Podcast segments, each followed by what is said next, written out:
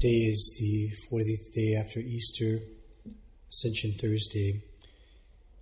And the epistle is taken from the beginning of the Acts of the Apostles.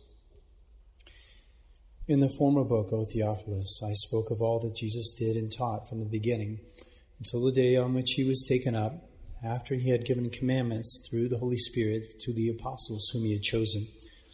To them also he showed himself alive after his passion by many proofs, during forty days appearing to them and speaking of the kingdom of God. And while eating with them, he charged them not to depart from Jerusalem, but to wait for the promise of the Father, of which you have heard, said he, by my mouth. For John indeed baptized with water, but you shall be baptized with the Holy Spirit not many days hence. They therefore, who had come together, began to ask him, saying, Lord, wilt thou at this time restore the kingdom to Israel? But he said to them, It is not for you to know the times or dates which the Father has fixed by his own authority, but you shall receive power when the Holy Spirit comes upon you. And you shall be witnesses for me in Jerusalem and in all Judea and Samaria and even to the very ends of the earth. And when he had said this, he was lifted up before their eyes and a cloud took him out of their sight. And while they were gazing up to heaven as he went, behold, two men stood by them in white garments, and said to them, Men of Galilee, why do you stand looking up to heaven? This Jesus, who has been taken up from you into heaven, shall come in the same way as you have seen him going up to heaven. Please stand for the gospel. the gospel is taken from the 16th chapter of the Gospel of St. Mark. At that time, Jesus appeared to the eleven disciples as they were at table, and he upbraided them for their lack of faith and hardness of heart, and that they had not believed those who had seen him after he had risen. Then he said to them, Go into the whole world and preach the gospel to every creature. He who believes and is baptized shall be saved, but he who does not believe shall be condemned. And these signs shall attend those who believe. In my name they shall cast out devils, they shall speak in new tongues. They shall take up serpents, and if they drink any deadly thing, it shall not hurt them. They shall lay hands upon the sick, and they shall get well. So then the Lord Jesus, after he had spoken to them, was taken up into heaven and sits at the right hand of God. But they went forth and preached everywhere, while the Lord worked with them and confirmed the preaching by the signs that followed. Please be seated.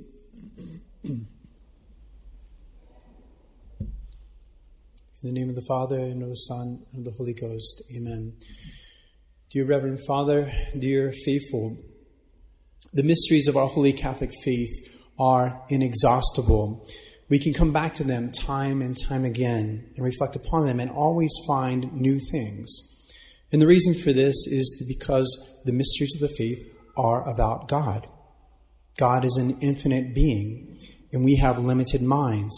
So no matter how many times we go back to reflect upon God and what God has done, there will always still be more for us to learn and to gather.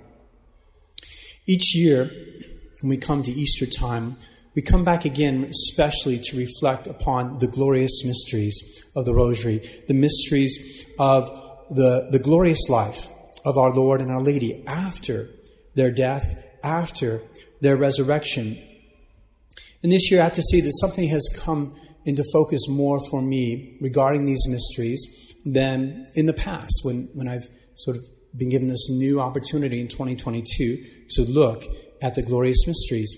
And this is the intimate connection there is between these mysteries and life.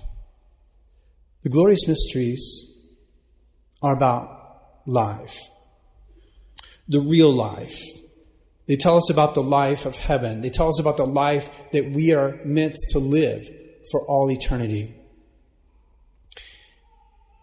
But it's, it's really hard, it's difficult to, to be up here and try to speak about that life. It's, it's not an easy task. I tried to do this in, in North Dakota on Low Sunday.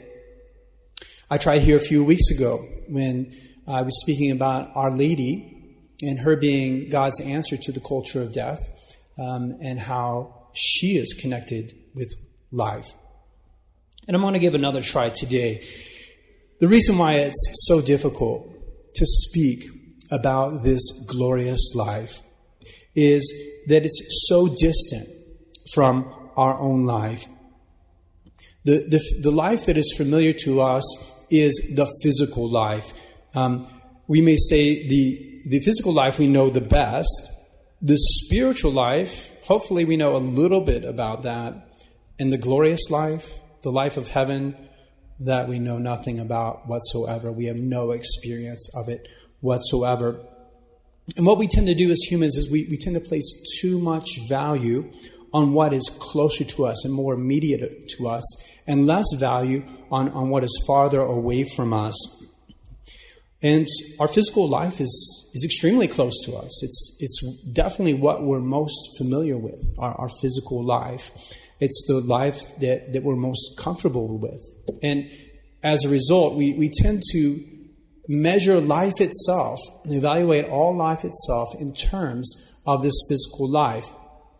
Why people uh, tend to glorify, perhaps to an excessive degree, youth, because they see youth as having more life um, than people who are older, by the fact that the, the, the youth um, are in greater possession of physical life. And we tend to look upon sports stars as having more life or perhaps a better life than common people because they can do more with their physical life. They can do more with their bodies than other people. They can, they can do greater things with their physical life than people who are not sports figures. But we must realize, as best we can, living here below, on this earth, not being in heaven, not having any experience of the heavenly life. What we must try to do today is, is to really realize that this life that we're living right now is, is a very, very limited life. It's, it's a very basic level of life. It's a mere shadow of the life that we are called to and the life that our Lord and our Lady are living right now in their glorious state. That life, that life that we will live forever, that is the real life. That is the most important life. That is the life that we must want. That is the life that we must try to contemplate and love and motivate ourselves one day to possess for all eternity. And so, to, to do this, we, we just have to make a little comparison between the life that we live right now and that glorious life so that we can see how little we live right now, how limited our life here below is, and how much more we will live if one day we make it to heaven. This will teach us to value this life less and to look forward to that life. And hopefully, we, we realize that that whatever type of life we live here below is the life we will live forever. We will end up living forever the life that we value most. This is sort of God's contract with us. He says, I will give you the life that you want to live. And if we value the physical life, he says, you will get the physical life forever. If we value the spiritual life, the glorified life, we will get that life forever. So let's just take a little look at the difference between our life here below and the glorious life that is being lived by our Lord and our Lady right now. Our life is a life of suffering and death. Their life is a life that does not have death and does not have suffering. Think about how much suffering and death weighs and limits our life here below when you get sick, when you have the flu, when you have a fever, you're, you're hardly able to do anything. Your, your whole life shuts down because you, you can't get out of bed or you can't do your job. Uh, you can't go here, you can't go there. All you can do is just feed yourself vitamin C and hope you get better. Whereas, um, as well, we, as our life goes on, we find ourselves less and less capable to do things. We don't, we, we're getting older, our body is breaking down, we don't have that vigor we used to have, but perhaps we, we don't have that energy we used to have. We're, we're less able to do as many things as we did before. Well, all of these limitations are completely gone in the glorious state of our Lord and Our Lady. Our Lord has none of these limitations. Our Lord is never sick. He never has a cold. He never has a headache. He never has a fever. He never has a flu. He never has the least symptom of any sickness to slow him down or to reduce what he's capable of doing. Our Lord's not getting any older. Our Lord's body is not breaking down over time. Our Lord is not developing aches and pains in his body as time goes on. It's now been over 2,000 years since our Lord rose from the dead. And he's just as healthy, his body is doing just as fine as, as the day that he rose from the dead. Nothing has changed at all in that period of time. Our Lord never gets tired.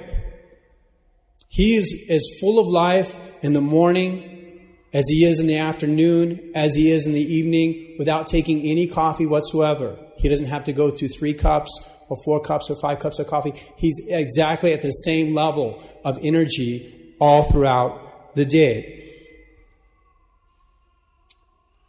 It's hard for us to even imagine what, what this like life is like. Our Lord does not get tired. He does not sleep, and he never gets tired, ever.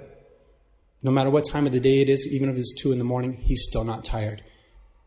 He's not even beginning to get tired. What a, how different, how different this life is from our own. How much fuller is that life? Then also, we have to realize that, that the life we live right now is a life that has very little movement compared to the glorious life if, if I want to get to Denver, my physical life does not permit that. I mean, I could, in theory, walk there, but it, it would be very, very difficult and very impracticable.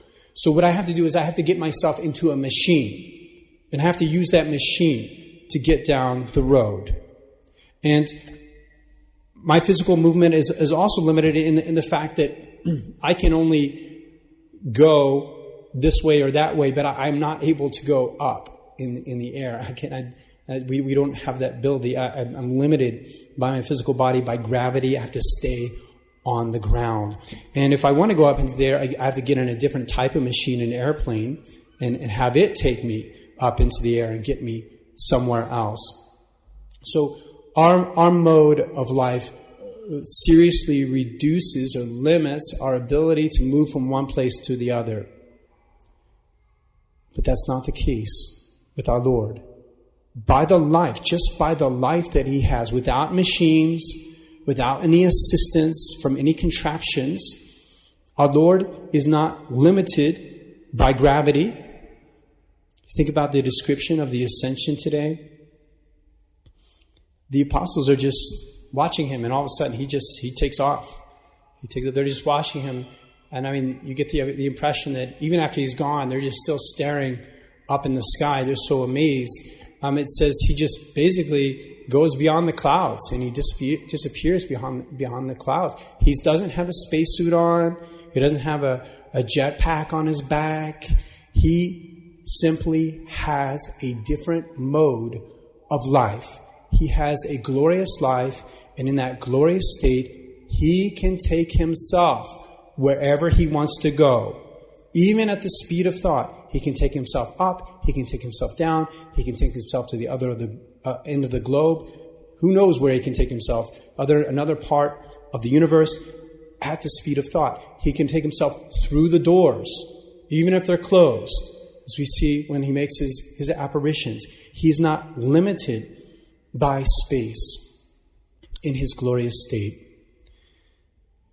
Just imagine how different your life. I mean, if any single, if any person in this life possessed any of, the, of these perfections of, of their life, how different their life here below would be. How um, much freer their life would be. How much more independent their, their life would be.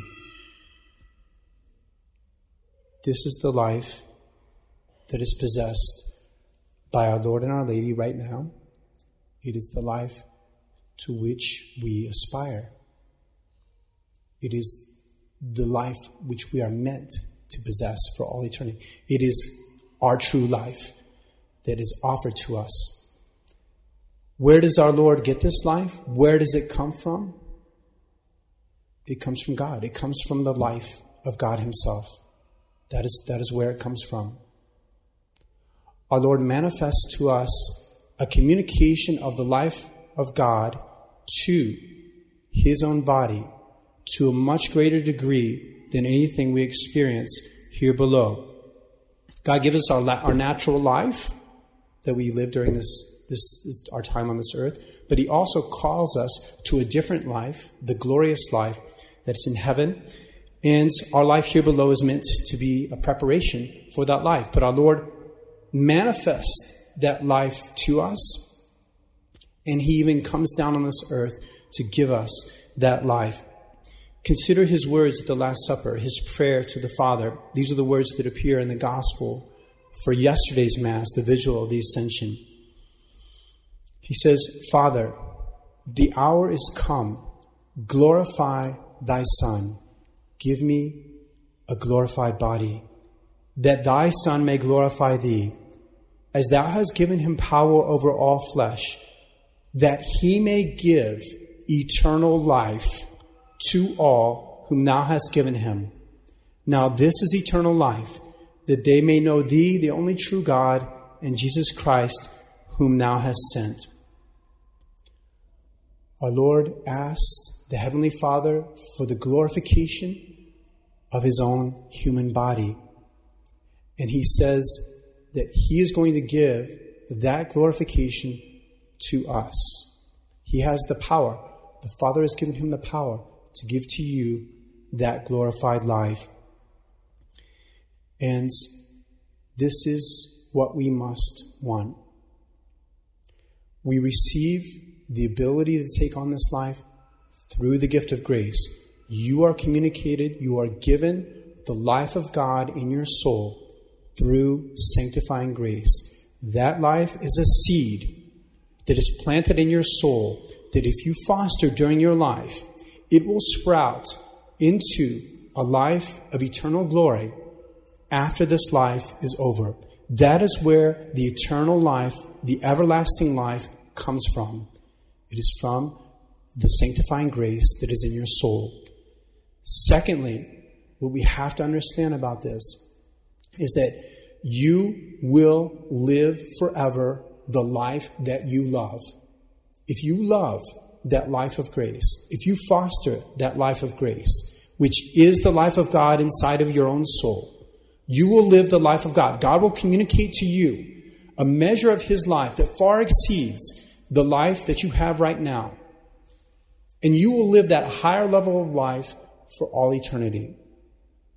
That is what God has given our Lord the power to do, to communicate to you that glorified life. He manifests that life to you. He invites you to that life. He gives into your soul the life of grace so that you may, may foster that life, love that life, and aspire to make that life spring up to eternal life after you die. So, my dear faithful, everything around us in this, on this earth teaches us that the life we live right now is very limited and it's very passing, it's transitory. Everything in our faith teaches us that we have to strive to attain an everlasting life of heaven where we believe in faith that this life exists and that it's a much fuller life than anything we can attain to in this earth. To do this, we must foster the life of grace, and we also must receive our Lord in the Blessed Sacrament as well as possible. Consider what that is the fact that our Lord is in the tabernacle, He's in all the tabernacles of the world. And you think about all the people on this world, we are all in a state of dying, we are all in this mortal flesh headed for death. But we Catholics, we have in our tabernacle the body of our Lord, which is living a glorious life. We have an eternal life, as it were, in our tabernacle, in each tabernacle. is the only place on this planet that there is someone there who is living an eternal life. And that life is given to you. That body comes into your body. The body of our Lord that possesses everlasting life goes into you and remains there as long as the appearances of bread remain and is meant to make grow in your soul that life of grace that, that one day will spring up unto everlasting life.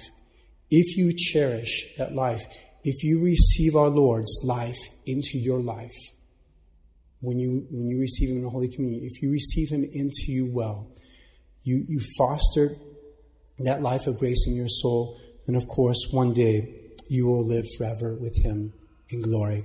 In the name of the Father, and of the Son, and of the Holy Ghost, amen.